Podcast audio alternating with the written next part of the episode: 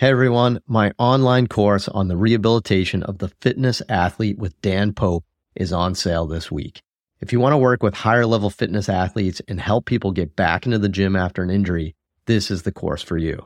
Head to mikereinold.com slash fit athlete to learn more and sign up this week. On this episode of the Ask Mike Reinold Show, we talk about movement versus joint specific rehab programs. We talk about the trend towards anti movement core exercises, and we talk about our essential reading list. The Ask Mike Reinold Show. Helping people feel better, move better, and perform better.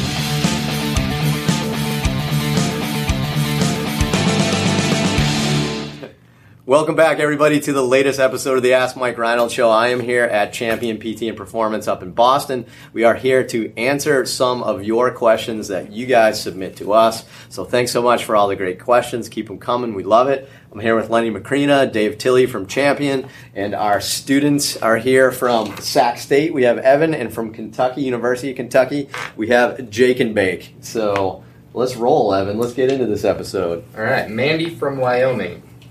I have only been out of school four years and am currently finishing up a fellowship in manual therapy.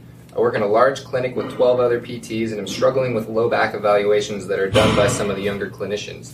They seem to be very enthralled with SFMA and other functional assessments, but forget that there are actual joints in the low back. What is your advice when trying to discuss what I see as a lack of screening? I like the SFMA, but I wonder if it is a better screen for after you get the patient three to five times in three to five sessions in.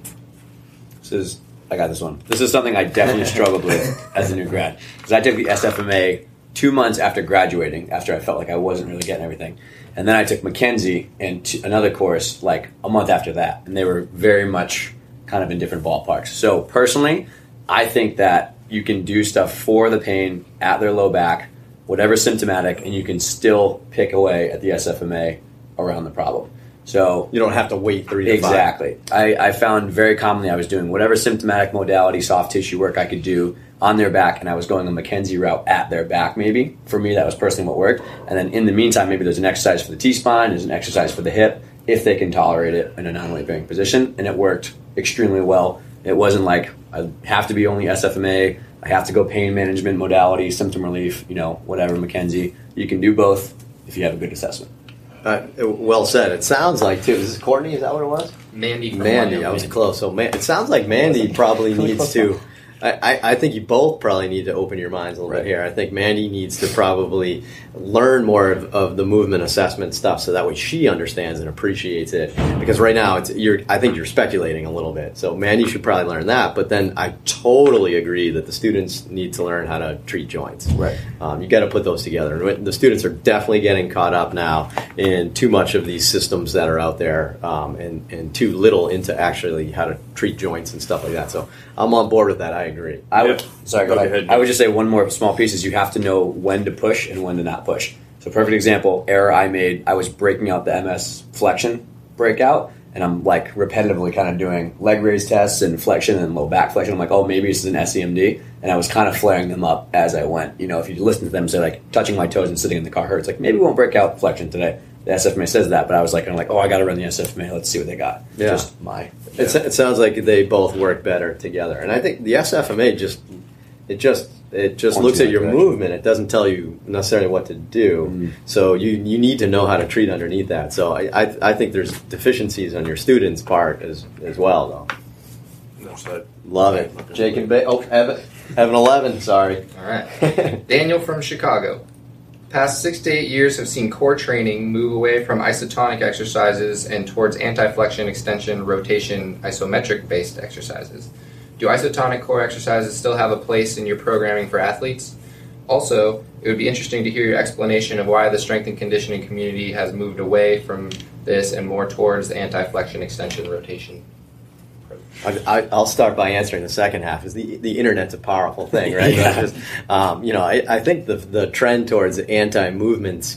Um, I, I, think I think it's a fantastic trend. I think Stuart McGill probably championed this more than anyone at the beginning, and then others kind of followed suit. But the internet really rolled with it. And then what gets what gets exciting on the internet tends to, to, to, you know, the pendulum swings and it looks like it's super exciting when it's probably not as exciting as it is. Um, I, I think anti movement core exercises are foundationally what you need, and I think that's very super important. But there's definitely movements of your core that you need as well. So I, I think it's wrong to just do one thing. I think you got to put them together quite a bit. I mean, just imagine doing like a rotary medicine ball throw. I mean, isn't that's that's an isotonic core to an extent, don't you think?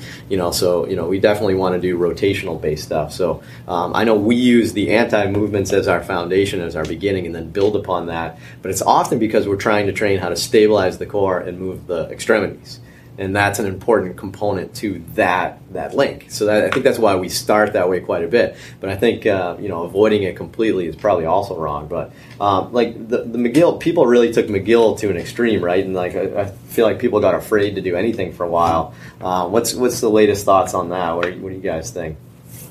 Yeah, I mean, I I agree with what you said that we build a foundation and then we're just promoting movement. I just if, obviously i'm keeping an eye on pain and and just giving the client confidence that they can do the exercise and watching them move and just coaching through it. I, I you know all this other stuff i don't i almost used a bad word all this other stuff is just fluff that make people sound intelligent. So you know i'm not against mcgill. I think he's got some great stuff and i use it in the back of my head. Um, but i think just movement is a simple movement I guess I keep things way too simple yeah. than what the internet is. I, I, have a boring rehab philosophy, I think, compared to what's out there. So I'm probably the wrong person to ask. I, I feel like we, we, we, almost created a trend towards being afraid to move. That's yeah, which is which is probably not great for the way people interpreted that. But again, it's because things become very very sensationalized on the internet. Right. So it's you know it's all about how you put that together. Yeah. I think people have to remember the reality of the situation is that you don't walk around you know only not moving your back and moving your arms around it constantly. It's like right. we just go about our daily life and even just sitting here, all of us are kind of like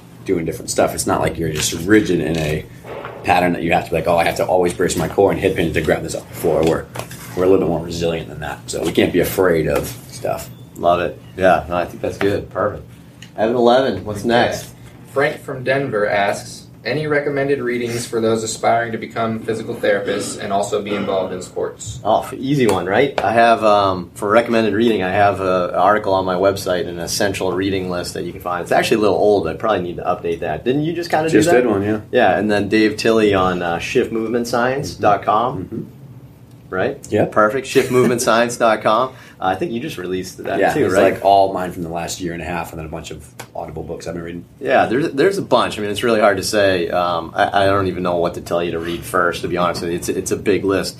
But you know, I think it depends on what you're most interested in right now. So go check out our, our reading list that Dave and I have published, and, and see what piques your interest. Uh, I think first, I think it's relevant to your population. Yeah, yeah, exactly. Your interest in what you do all day, right? And and and start reading. I think those would be helpful. So. Awesome. Is that three? That was a quick one. Made a quick one that one. Awesome. Well, thanks, guys. We really appreciate it. Thanks so much for everything. Uh, you guys can ask us more questions on MikeReinold.com and click on the podcast link. And be sure to go to iTunes and subscribe. Leave us a nice little review. We actually read those and, and learn from those. So, um, you know, you know, tell us what you think of the show. Give us some feedback so we can make it better for you down the road. So, thanks so much. We'll see you guys on the next episode. Thanks so much for listening to the podcast. If you have a question you'd like us to answer, head to mikereinold.com slash podcast and fill out the form to submit your question.